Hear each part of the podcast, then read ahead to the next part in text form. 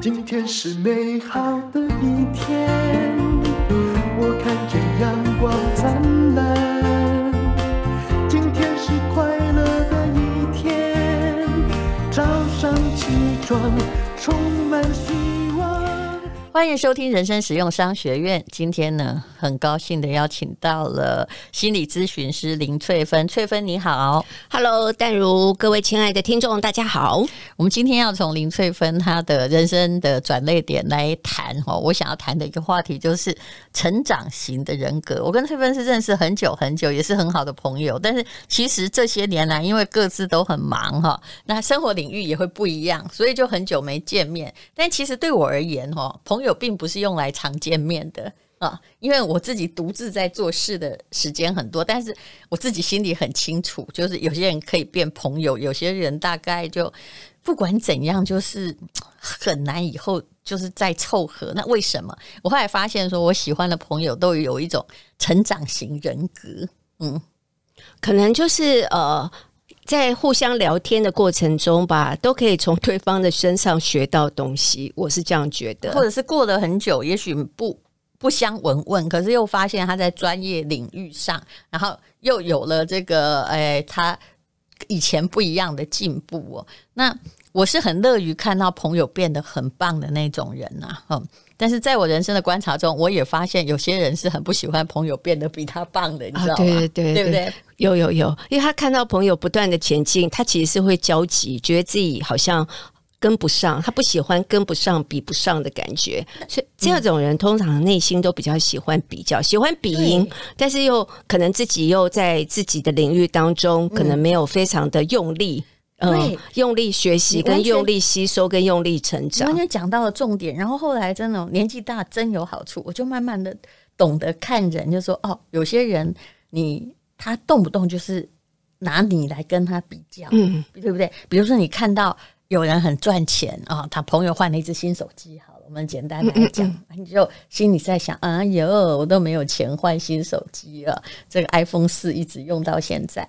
可是人家有人他家的那个赚到手机的那一条路，还有他的需要。可是有一些人哦，他就动不动一直往死里比，就是一直要告诉你说：我看不到你的车尾灯哦，我怎么样啦？呃，这我没办法啦。可是问题是，这种心态好吗？其实花太人生，如果花太多的呃能量去做比较啊，我有时候会感觉从小这可能会跟从小成长环境有关，嗯，好像。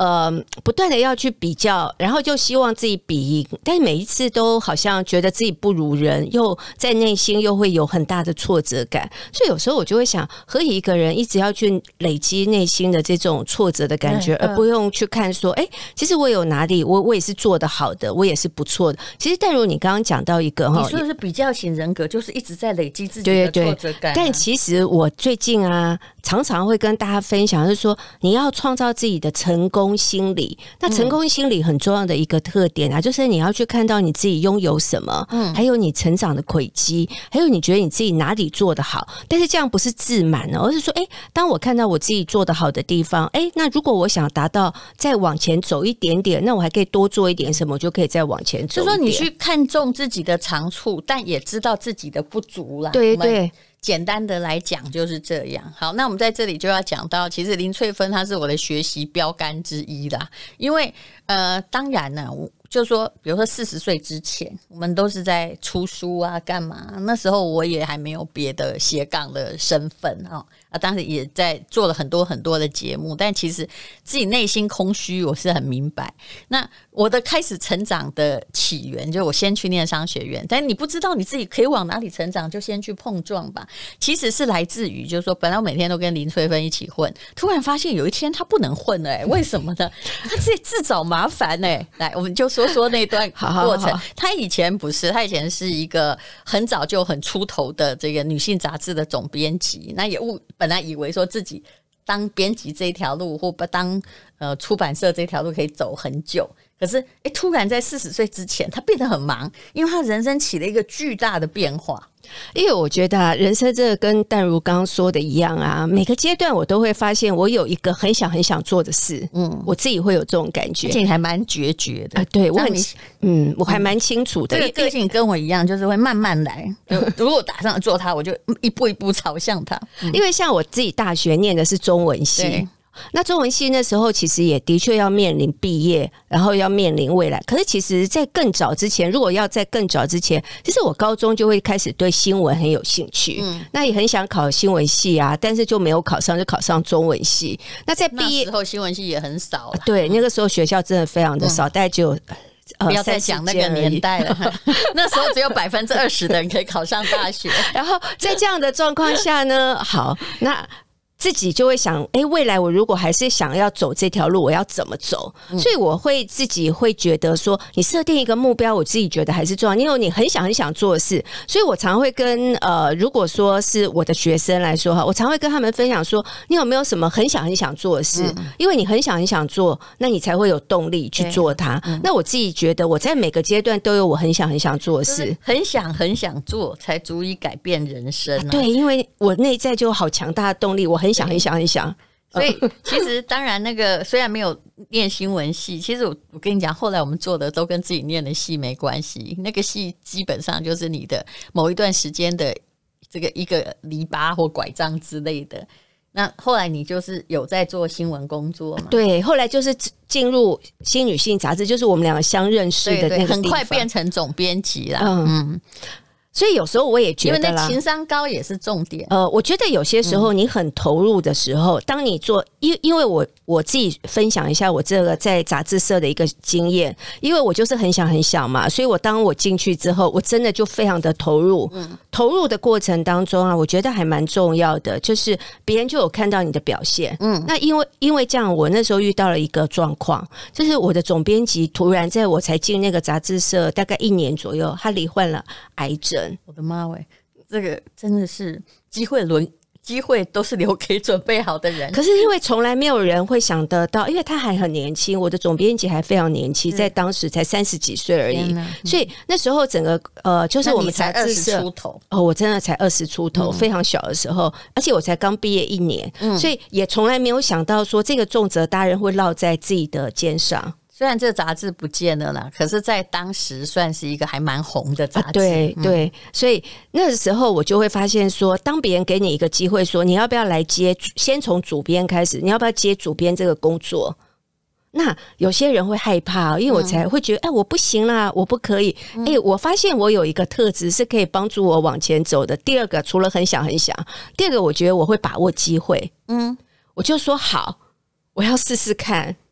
可是接了之后才发现，那个工作有很多很挑战，是因为我那时候还才毕业一年呐、啊，机会很少啊。应该有比你老的哦，老的太多了，老的太多了。但是既然找到你，你没有觉得很怪吗？也不是说别人学养不够啊，对，我们是只菜鸟哎、欸。我们那时候呃，光是编辑部的人就很多、哦。嗯。而且呃，也有比我资深的，是连我们美编都比我资深，嗯，他们都出社会很多年了。然后我们那时候还有非常多那种印刷啊、行政部门的人，嗯、当时的配备比现在多哦，大就年纪比我大大多了，所以还有很多六十岁左右的呃。就是年长者，年长者行政 对行政事务的人，你都要带领他们啊。所以我其实也很感谢，很感谢我那时候的老板，他敢把这个重责大任交给我。那为什么他看上你呢？因为我觉得我很投入哦，真的。我那时候是因为特别美哈，不是特别。我也希望是这样啦。但是那时候我觉得是我很投入。老板有看到啊，至少他看了一年，你是里面最投入的。对对，我非常投入。我那时候投入的程度，就是说几乎是以杂志社为家了。嗯，然后几乎呃一定要把它做到好，而且在想每一个题目的时候，我都是用那种非常非常想去了解，说，哎，现在大家想知道什么？嗯，然后我那时候的投入程度，就是只要有人订我们的杂志，我都会非常的高兴到这种程度，我还会去推广。哎，所以那种投入的程度，销售都是你的事情。情，就是老板也看见了，这个人真的是把这这个杂志当成他的事业在做。对，那那种热忱啊，就是只要有人订我们的杂志，我就会觉得好感动哦。他要看我写的文章啊，或是哎，我好像成果就会有了，那我就觉得哦，我可能这个热忱有感动到我。这是事后回想哦，不是在当时我就感觉到我的热忱有感动到我的老板。我觉得这个叫其实事后回想，虽然没分红，但做的像股东。对，真的真的做的像老板，还不只是像股东，像老板一样，非常非常的投入。所以有时候我觉得啊，你把你不要一直觉得好像这这是别人的事业，我那么用力干什么？其实成长的养分会在你身上。是的，可是淡如你知道吗？我即使这么喜欢这个工作，这么投入这个工作，但是大概做了四五年左右，我那时候嗯、大概在做四五年，我又开始哦，突然。慢慢慢慢，它不是一夜之间发生，但是慢慢的我会发现说，我的动力开始丧失，我的动力开始变小。那么喜欢的一个工作，开始会有一些呃烦躁的感觉，或者是坐不住的感觉。其实我这可以理解，嗯、我以前也是当过这个，比如《时报周刊》嘛，生活版的主编。其实我后来我第二年我就厌烦，我的厌烦度，我的情商不高，厌烦度就会更早出来。也就是说。哎，怎么情人节你又要开始做情人节的专辑？那母亲节又开始来了，好，然后父亲节又开始来，过年又开始来。哎，拜托，人类世界有没有更有深度的东西呀？我自己的看法是这样。那你做了四五年，无论如何，你已经，而且那个时候啊，其实任何的不对的感觉是起自于平台的转移，杂志也在对慢慢往下走，你不知道走到哪去，因为那时候你不知道电脑会。这个网络会这样子，对对对，它的确是没有开展性的，推不出去，好想不出新的模式来，对不对？对，所以像那个时候，我就会发现，其实我会跟大家分享一个很重要的一个呃，告诉你你要转型的时候，你要你怎么知道？嗯嗯、我可以跟大家分享。其实那时候现在不知道啦，马后炮回头看，对。对就很多东西，就是现在一两年，某一家公司，比如说你说雅虎也曾经那么厉害哈，eBay 也曾经很厉害，怎么一两年就啪嗒一下换别人了呢？我觉得很重要的哈，一个就是你的情绪会告诉你不对劲了，你要追求成长。因为那时候我就会开始做的没有像以前那么投入，好想好想，对不对？所以然后开始动力整个往下降。然后你就会发现说，你其实，在里面已经很胜任，可是你的成就感开始大幅的下降，你开始没有在 repeat 对对，你就会没有领域可以，你就会觉得好像呃没有可以挑战性的东西，没有那么强大。所以那时候我自己就会，当时哦自己就开始又重新做分析。其实我是一个很喜欢做自我分析的人，所以我常常会带领我的。现在如果是我的当事人，我就会带他们做自我分析，因为你越了解你自己，你越知道你的下一步要怎么走。你有没有发现，这其实这一个就喜欢做自我分析，也是后来你很适合当心理咨询师的一个前导。对对对，所以我我都是自己先做，所以我自己做了自我分析之后，哎，那时候我就。立就是我其实是一个还蛮果决的人，我不太会花时间在那里左思右想的。后来我就呃下了一个决定，我就决定离职，因为其实很多人都会觉得啊，你现在做到最好的时候，你为什么要离职？所以有时候我会跟大家分享哦，就是说，如果你舍不得放掉你曾经有过的成功经验，其实是会阻碍你的。所以你当时的离职并不是因为说哦，老板现在不喜欢你，或跟谁有冲突，不是，你是觉得我真心。不行了啊！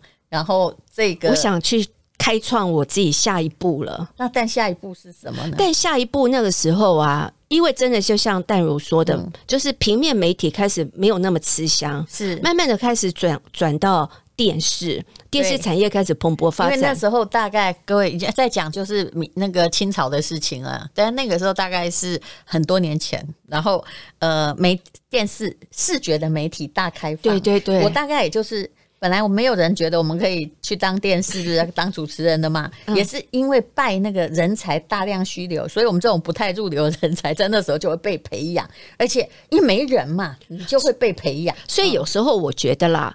每一个时代都会有每一个时代的开创者。嗯，我自己会觉得，我常常会在某一个时候，我就知道我要去突破，所以你就会这样会成为那个领域的开创者。好，我们今天讲到的其实就是，其实有两种人格啦。这个商学院的组织心理学也讲说，有人是比较型的，有人是成长型。那比较就永远在那里，你好，我好，我好，你好。但成长型呢，他会去突破某一个。重围，会去突围，那呃，去达到自己以前没有看过的极限呢、哦。那其实刚刚讲到说，其实你自己感觉不对劲，有点烦闷的时候，你就要开始，也许应该是我要转型或创新的时候。还有第二点，我觉得这个人格大概我在想，就是我的朋友其实是我比较喜欢这样的人。为什么后来才把它叫做成长型人格呢？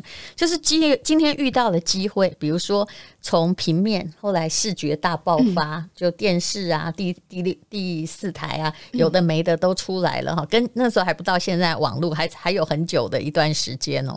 虽然现在电视也不行了，那时候我们都得到了机会。对，但有些人会遇到机会说我不行，对我很差。我老师说，我们当时根本没有受过任何的视觉训练，跟你学的也完全不一样。其实，但是呢，你会觉得说，我知道那个是我想做的事情，那个主要的东西在那里。可是后来你如何去，就是说你看见的那个视觉影像大爆发，那怎么样去进入它呢？后来我就真的去美国念这个部分，广播跟电视，哦、对对对嗯，还真的跑去读书。对，所以我觉得读书是重要的。所以你把你存的钱哈全部花光，一口气 先申请到学校啊、哦。其实那时候还年轻，大概二十六七嘛，因为你就是当总编辑很早嘛，一口气就是去拿学位。我还没有拿学，我就有去游学，所以我这边也可以跟大家说，你也不一定一定要念到什么样伟大的程度，所以你一定要拿到文凭，因为那要投入的时间很长。那你去哪游学？后来我就去呃 LA，然后就找到一个专门做。我那时候还记得我的学校是 Pasadena City College，可是因为我那个学校很重视广播跟电视，哦、因为他们有平台，嗯、对，因为他有一个先去再说吧，呃、对对对、嗯，不然你等你考完托福什么、一两年又过去，你看我是当机立断立刻去，可是立刻去的时候，我觉得我是一个还蛮有行动力的人，虽然我没有说。呃，先备准备很充分，是，但是我去了之后，立刻就会找到对，他们就会一直当地的人就会给我建议说啊，你去这个学校啦，嗯、这个学校很好，可以申请，他学费比较低，嗯，哎、呃，我觉得我们要判断情势的。我那时候去看很多大学，包括 UCLA，包括 Pasadena City College，每一个都有去看，那我也都可以去选一些课来上。那当然 UCLA 它的那个名气非常响响亮。呃，校园也非常美轮美奂，嗯、但是后来我还是选这个学校，因为这个学校它所有都是走实务的，嗯、呃，因为它有广播电台，然后那时候我们有非常多的学长姐也回来跟我们分享说，呃，他们在因为 LA 有非常好的一个呃。就是呃，产业媒体的产业，嗯、那他们都会回来跟我们分享。那、嗯、我听一听之后就觉得说，哎、欸，很棒哎！而且那时候，因为我也觉得我英文不够好，所以我觉得，哎、欸，我想再去学语文。所以有很多的因素，我就决定去游学。嗯、然后我也不知道我可以念多久。那我那时候就想说，先去。还有钱的问题，啊、对对，还有钱的问题，试试看。而且那时候还有一个很好的插曲，很好玩。我爸说，呃，你结婚的时候哈，我会给你一个小嫁妆，嗯哦。那大概是十几万左右，嗯、你要现在用呢，还是以后用？我立刻说，当然是现在。可不可以多念两个月？我爸立刻就把那笔钱给了我。然后真的不错，蛮干脆。他就说：“你现在用也可以。”我就真的说：“我现在用就把它花掉。”你你用的很好。以现在的通货膨胀，现在现在人一定会觉得说：“你爸怎么那么小气？才十几万，可是当年可是一笔大钱。当年是蛮大的，你就可以知道通膨严重到什么地步。现在我们歧视这十几万呢，对不对？”我觉得十几万可以做什么？哎、欸，当年可以去国外念书哦，是是，是、哦，而且那时候美金兑换台币，嗯、那时候汇汇率还蛮好的，嗯，所以有时候我觉得啦，大概二二五到三零之间，所以那时候我就会发现说，你把握机会，我还是一直跟大家强调，嗯、你知道你想做什么，然后把握机会，不要东想西想，犹豫，然后立刻就去做，化为行动。那所以我回来之后，就真的是。就真的有机会往广播，嗯、但那时候我遇到一个大贵人是你耶啊什么？我遇到一个，是我自己很不成熟啊，也 三十岁，没有没有没有，还没发，没 有没有，连写的书都没人看。其实我觉得呃，淡如是一个非常非常好的贵人，因为他常会给别人机会。其实我觉得我人生有一个重要的呃开端是淡如给我的，因为那时候我在做一些公司的顾问，可是我觉得那时候我遇到你啊，你就说，哎、欸，我觉得你很适合写书、欸，哎。你还记得吗？你一定不记得啦，因为你跟太多人讲过这些话了。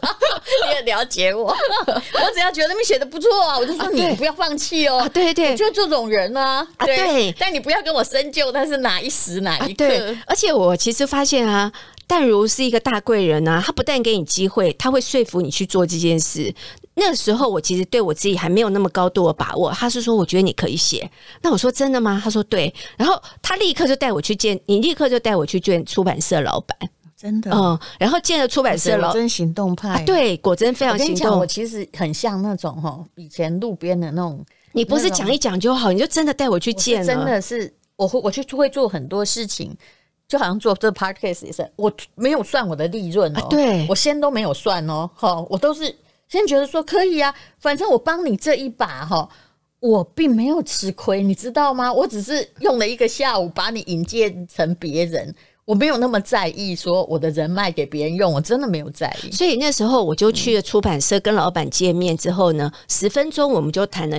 我的第一本书就可以了，嗯，嗯，然后我就这样子开启了我的作家之路。嗯。其实我觉得我有一个，我后来才发现我的能力在于，就算自己很、很、很昏、很懵懂，我也还会会说服别人。我可以同时说服你当作家，还说服那个老板他很好。对，其实这是淡如很强很强的强项。如果大家想听，我可以告诉大家当时他是怎么说服我的。啊、嗯。他非常有哦，嗯，他非常会打中人心哦，真的。淡如有这个，你告诉我说哈，翠芬，我跟你讲哦，你如果写书，你写十二本，你每个月就会有版税可以领。那那这样的话，你看，当时书可以畅销，现在可没有。我跟你讲，对对对，可是。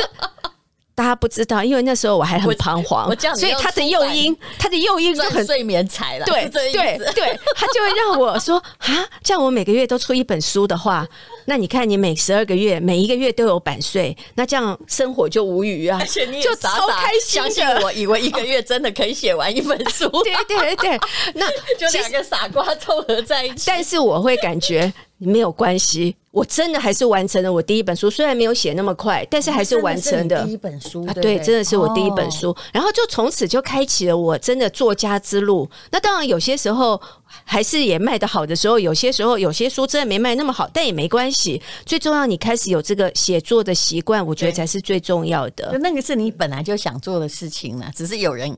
就送给你一个管道。我老实说，我大概至少跟十十几个以上的人说过，说我觉得你不要放弃啊，嗯、哦，你可以当作家。我觉得这个是，你知道为什么会有这样的心胸？这也是一个反向学习。因为我也很早就出道，我当时出道那些前辈，他们有的就是一个文坛家族或个什么东西的，大家都认识。一起来说哈，这个家伙写的这么差，怎么可以配出书啊？于是哈，你其实哈。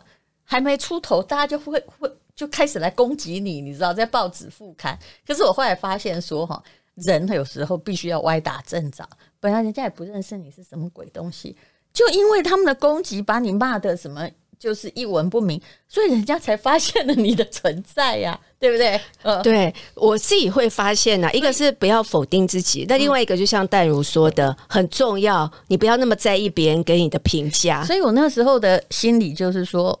今天，哎，我可能比你早出书。哦、我永远做的事情是我的前辈。我要，对，我太早出了，然后也摸索了很多年。我要提携所有想写作的人，嗯、而不是不要像那些前辈。反正现在大家也都挂了了哈。人生是比谁活得长的，也就是说，不要像那些人，一遇到有小幼苗要起来。哦，你就打他说他写不好啊，什么？我当时什么难听的话也都有哦，包括我我还好，我的心灵很强壮，而且我健忘比较强。哇，包括以前曼娟或那个后来我们两个在闲聊时，他跟我说那个我我我那天很无聊，就问他说：“诶，那个你后来哈，他过了很多年才敢写，因为他那时候很红。”我就跟他说：“你那里面有一个作家跟你讲那么尖酸的话哈，对，那句话尖酸到说啊，是因为你。”哦，那时候是三毛亲生嘛？他说：“因为你出来把创销作家的头衔抢了，所以人家才走了吧？”就附到他耳朵去讲，哎，哦，这是太可怕的话了，然后激发人家的罪恶感。我后来终于忍不住，我就问曼娟说：“哎，那个人是谁呀？”好，因为以前的文坛前辈我们都认识。他跟我讲的时候，我完全不可置信，因为那个作家是以专门写那种温良恭俭让的文章。这个出生的。那当然，因为我们这一代有这个经历，所以你会发现我们很愿意，就是明明这这个呃僧多粥少，但是我们愿意把有才华的人引进来，而不要像。前辈那样哦，把你其实这世界越来越宽广，不是把你别把有才华的人踢出去哈，这个朝廷后宫我就赢啊，不是啦，嗯，所以像有些人的力量就会放在铲除竞争者啦，把他当甄嬛传在演。那有些人可能就是像淡如一样，我们对我们就是会可以当别人的伯乐，呃，或者是当别人的贵人。那你其实是因为你内心强大，不害怕。你们发现我们 Podcast 常跟别人在联合啊，有人新。来的哎，你要是真的很会讲话，欢迎你到我这里来推展你的 podcast，对不对？哦，那我觉得我真的都不在乎哎，我觉得这世界上本来就是啊无限宽广啊，又不是八点档，你看我这台，我就不能去看另外一台，对不对？这不是一个竞争概念的事迹。哎，我们还没有讲到你怎么样练心理学的，我们明天再讲好不好？哈，成长型人格，他转过了很多身呐。但是其实我后来发现，我们要转身哈，我也靠过朋友，所以我也愿意让别人就是在那个时候把他扭一把。哈，当然啦，扭一把的意思是他自己还要有实力哦，不能一直靠着你的手前进。我们再来聊说，哎。林翠芬为什么就变成这个当代十大心理咨询师？里面有我好几个朋友啊，但是他的确是四十岁之后，他才决定要念心理学，这个决心下的非常大哈、哦。怎么样去转变？是勇敢的一天，没有什么能够让我为难。今天是轻松的一天，因为今天又可以，今天又可以。